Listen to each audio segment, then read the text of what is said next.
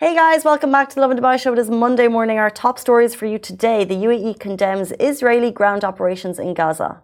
We also spoke about I V F and surrogacy rights in the U A E have been amended. So that means couples, either married, non-married, Muslim, non-Muslim, trying for babies in the U A E can seek out various avenues from egg freezing, I V F, surrogacy, all of that on the show. A lot of information there. We spoke about one hero doing something incredible. Beyond what I could ever imagine for my life for Dubai Fitness Challenge. And then later on in the show, we were joined by Doctor Aydah Al Awadhi, who is consultant medical oncologist and chairperson of the breast cancer working group under the Emirates Oncology Society. She answered your common breast cancer questions, and we played a little game, fact versus myth. And it was actually very illuminating. Please take a listen.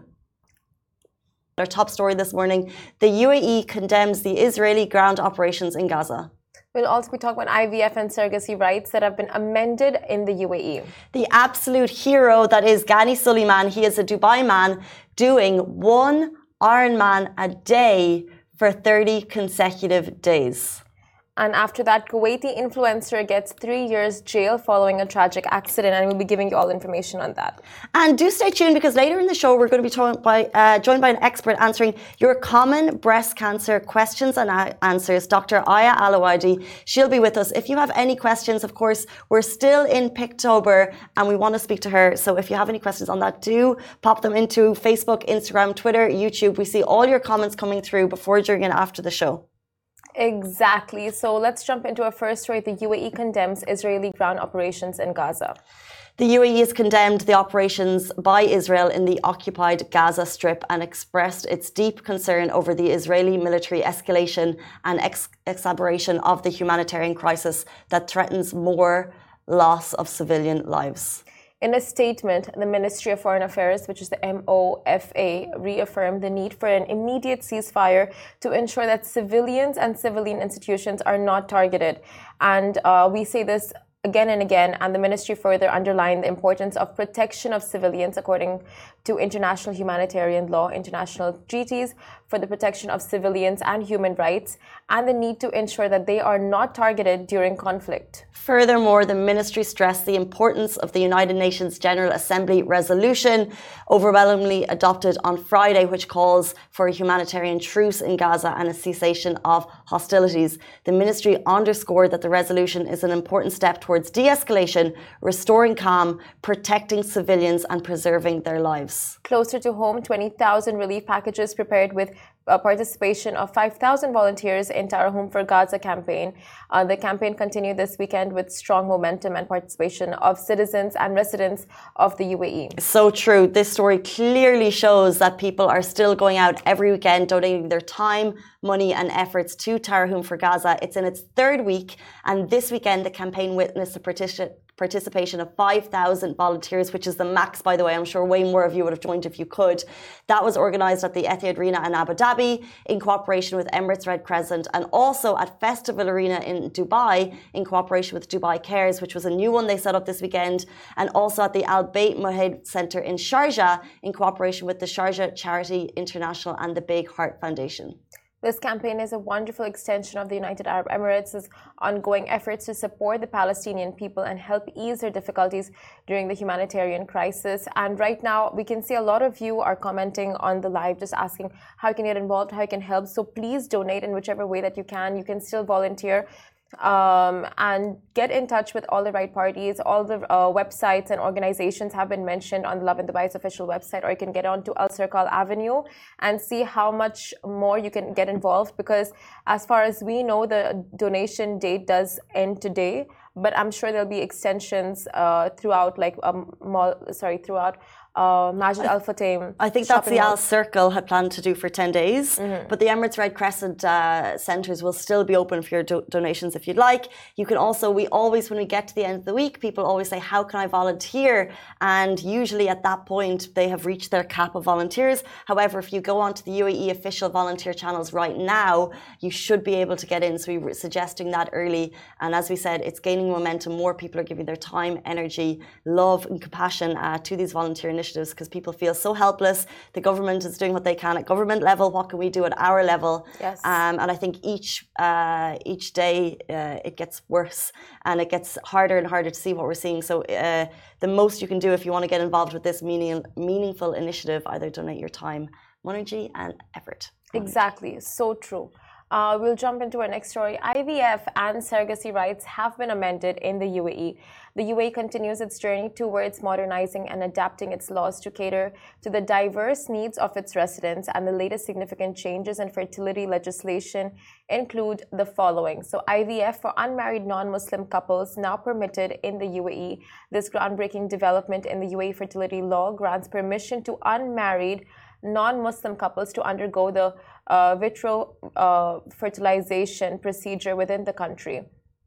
Now, however, there is a vital condition that both parents must register the child under their names, ensuring the child's rights and lineage are protected.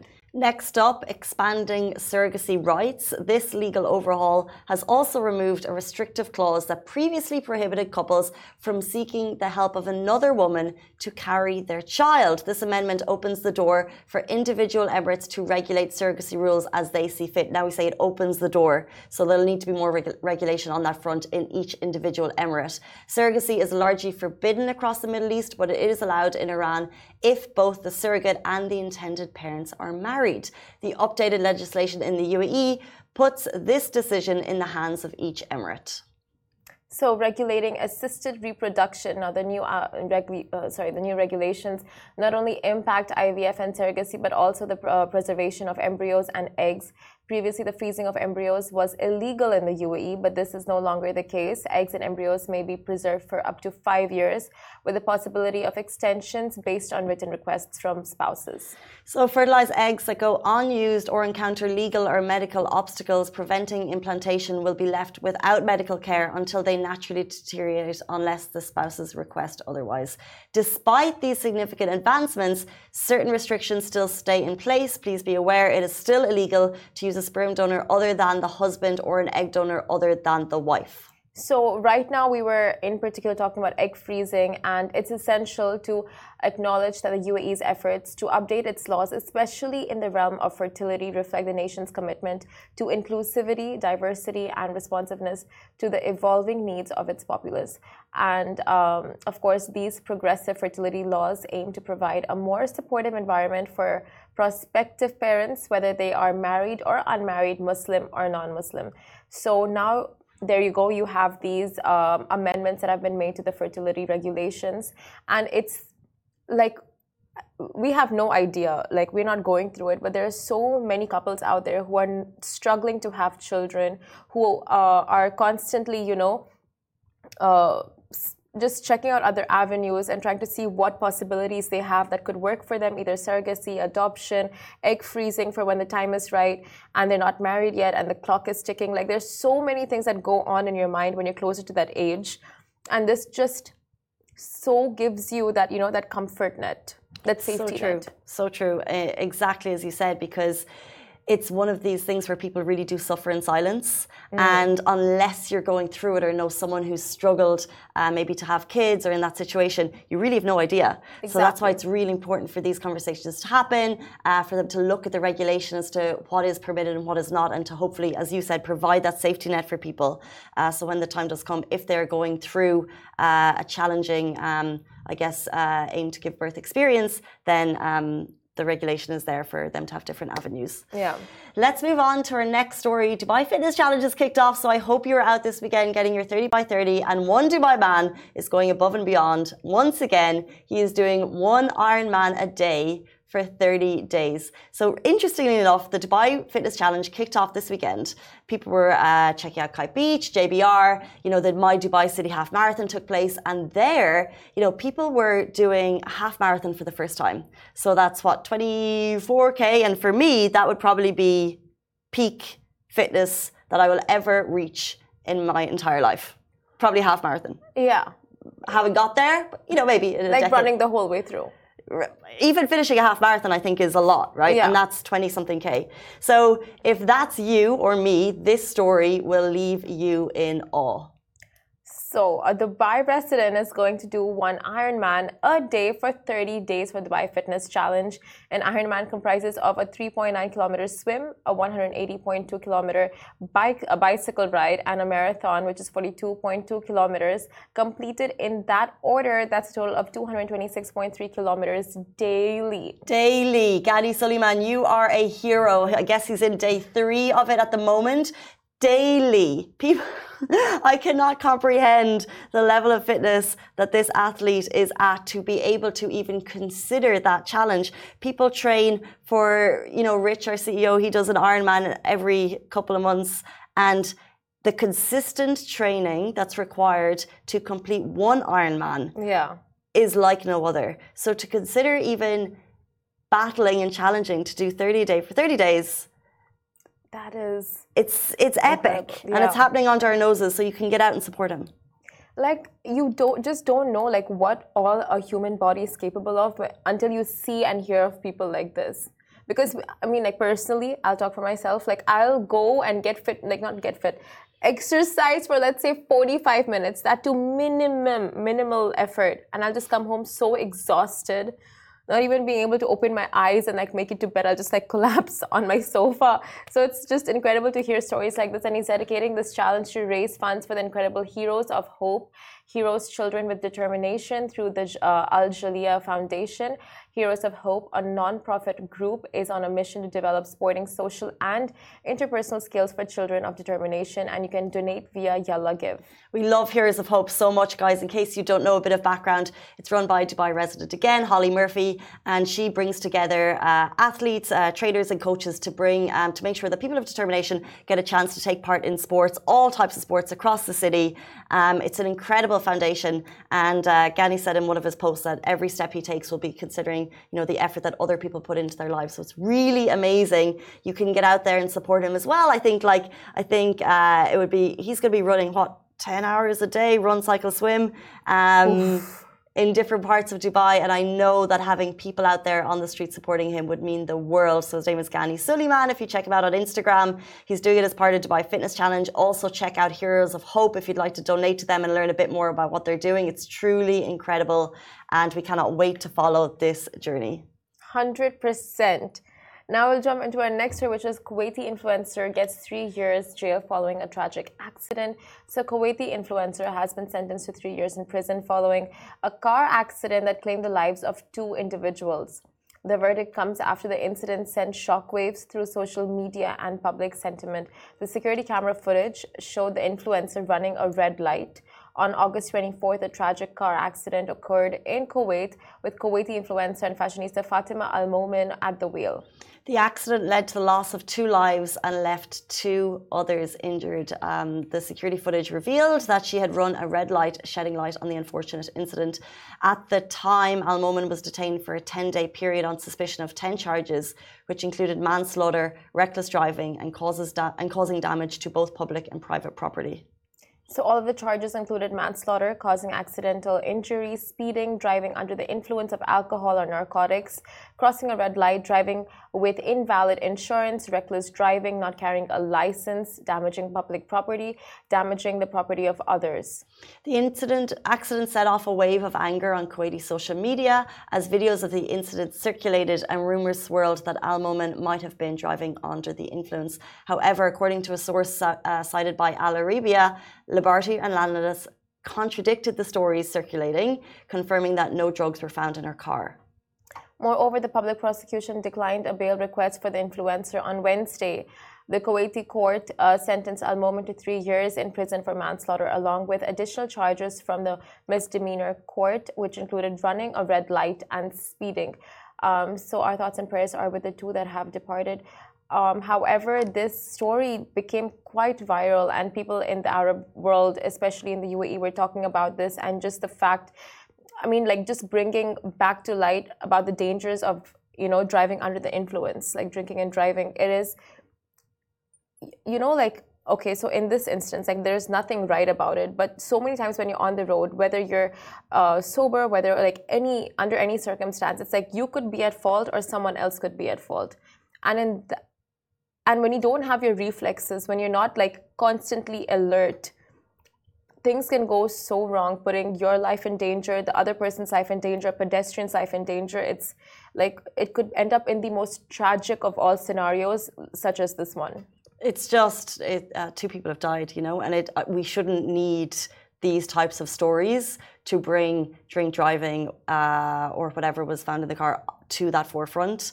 Um, I think in Ireland, uh, maybe fifteen years ago, it was super strict, and there's there's a no tolerance law on that, yeah. and therefore it's not even part of the conversation in general. Pe people don't even think about it, um, and I think that's what's needed. Is that it, it should not even be part of the conversation. That it's even a question that someone might even take a drink and get into the car. Like it's just it's not okay.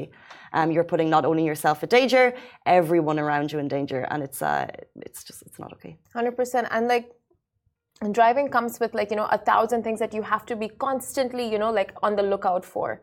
So putting this situation aside, it's like, you know, like, okay, other, um, other, I think, uh, things that she was put out for was like crossing a red light, uh, you know, like all these different, different uh, issues that were part of the like reason that she was arrested. And it's like drive safe, be, driving safe should just come like, you know, without saying.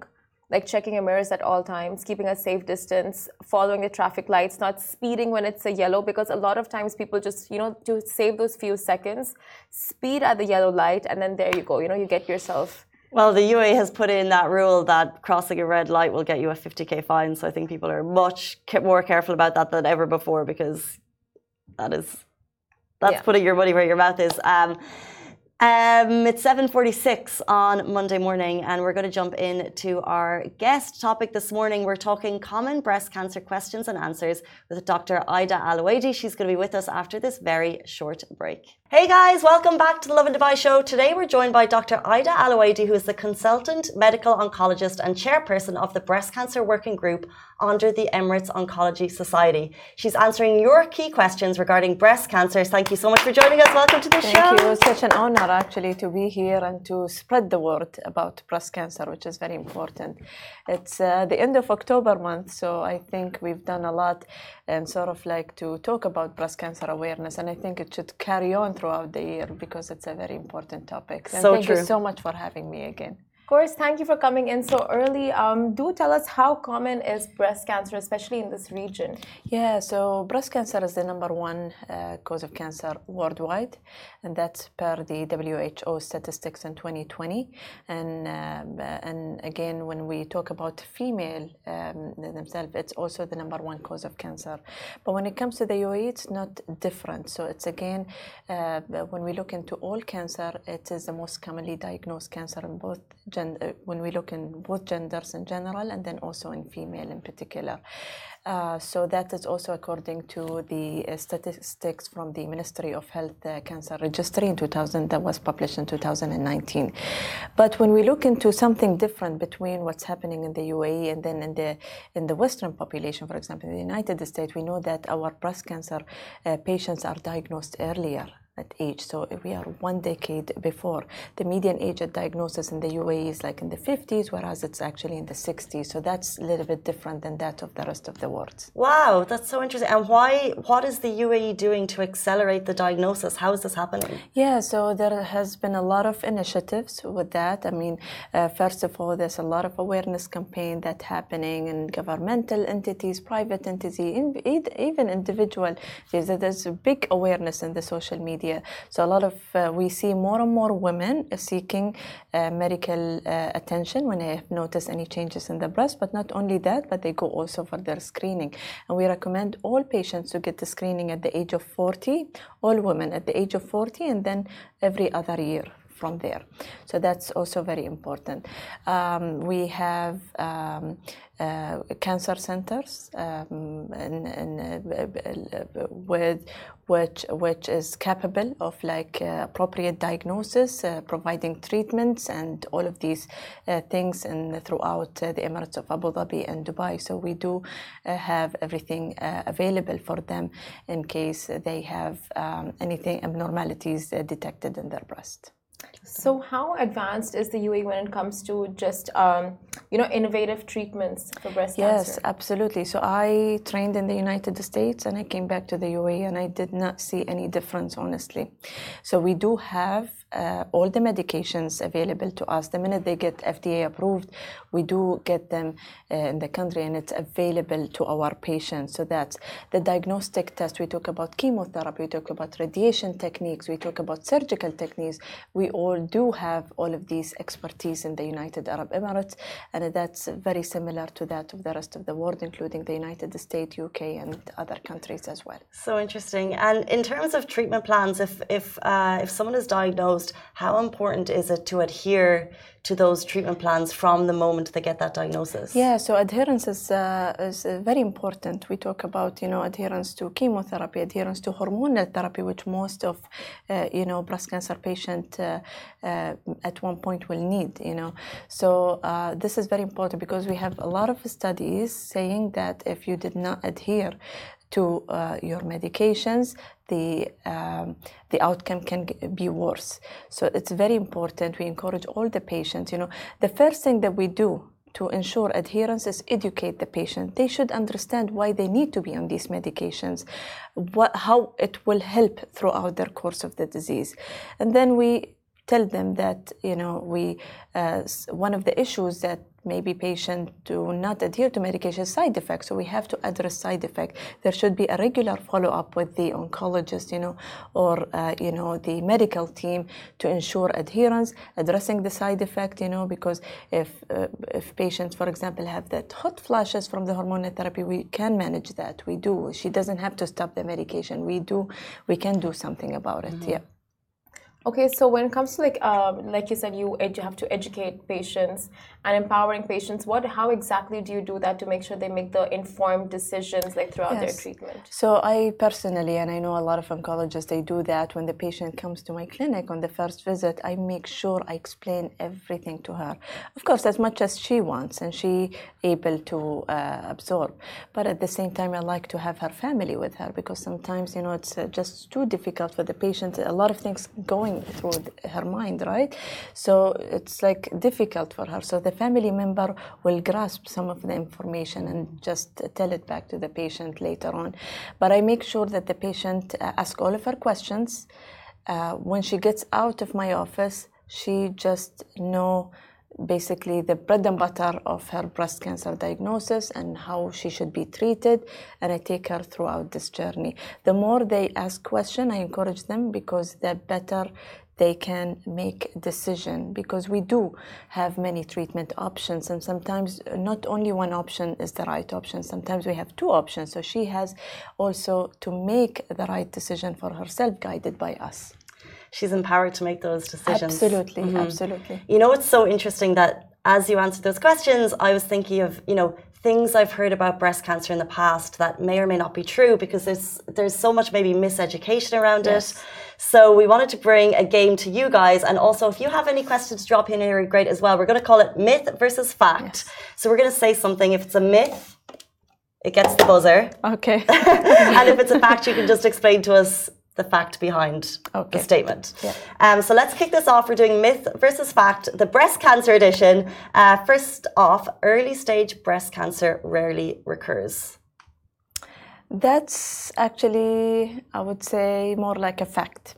So the earlier we detect the breast cancer, the less likely that it's going to recur in the future, because we they, basically if we picked up the cancer at very early stages, the cure rate can be as high as ninety-five to ninety-eight percent. Wow. So that's exactly why we need early detection for breast cancer and spread the word on screening. Before we jump into our next myth versus fact, I just have a question on that. You said the average age in the U A E is in the forties. In the fifties. In the, in the fifties. So uh, how can it be more in young patients? Um, what is early? What does early detection look like?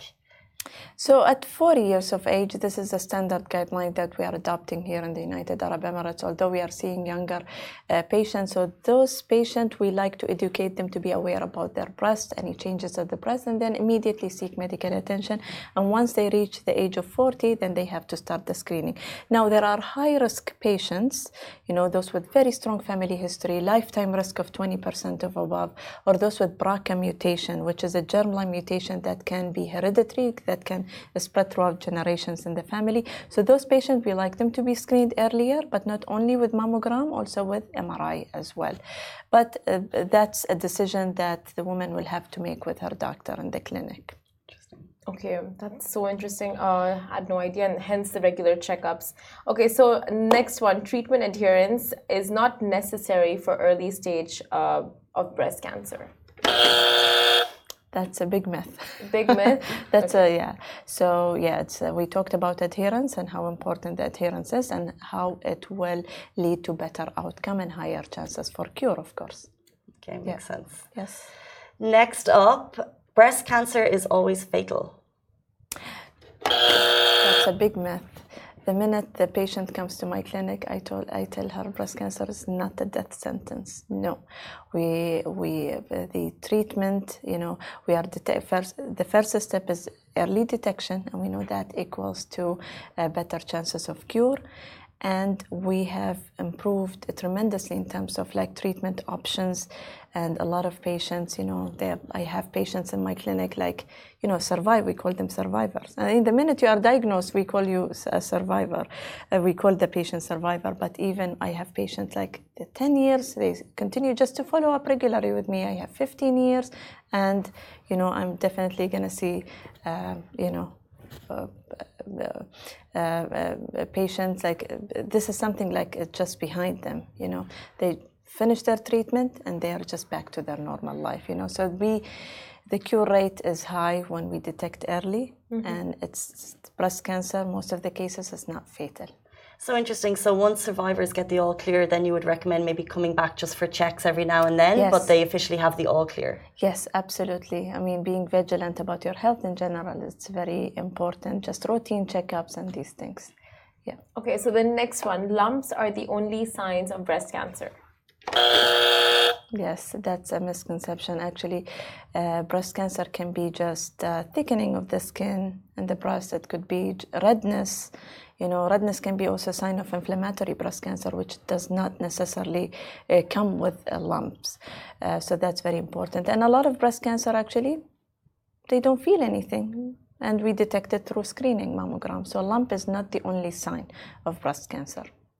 So interesting. So if lumps are not the only sign for young patients, what age do you recommend? Is it at the forty age that people should be getting Uh, mammograms and M R Is, yes. or is there ways for earlier, yes. younger patients so to diagnose? M R I is not the standard to screen patient with.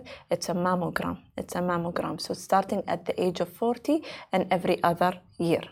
Okay, um, uh, but yeah, higher risk patient, as I mentioned, those like with uh, strong family history, you know, we may uh, uh, do M R I plus mammogram for them. And that is per the physician decision based on the lifetime risk of the patient.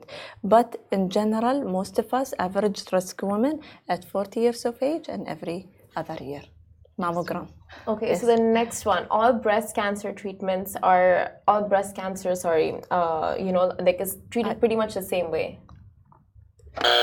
I anticipated this question because I get asked a lot by my patient, like, why is she getting radiation? I'm not getting radiation. Why is she's getting chemo? I'm not getting chemo, you know, mm. and the other way around. Mm-hmm.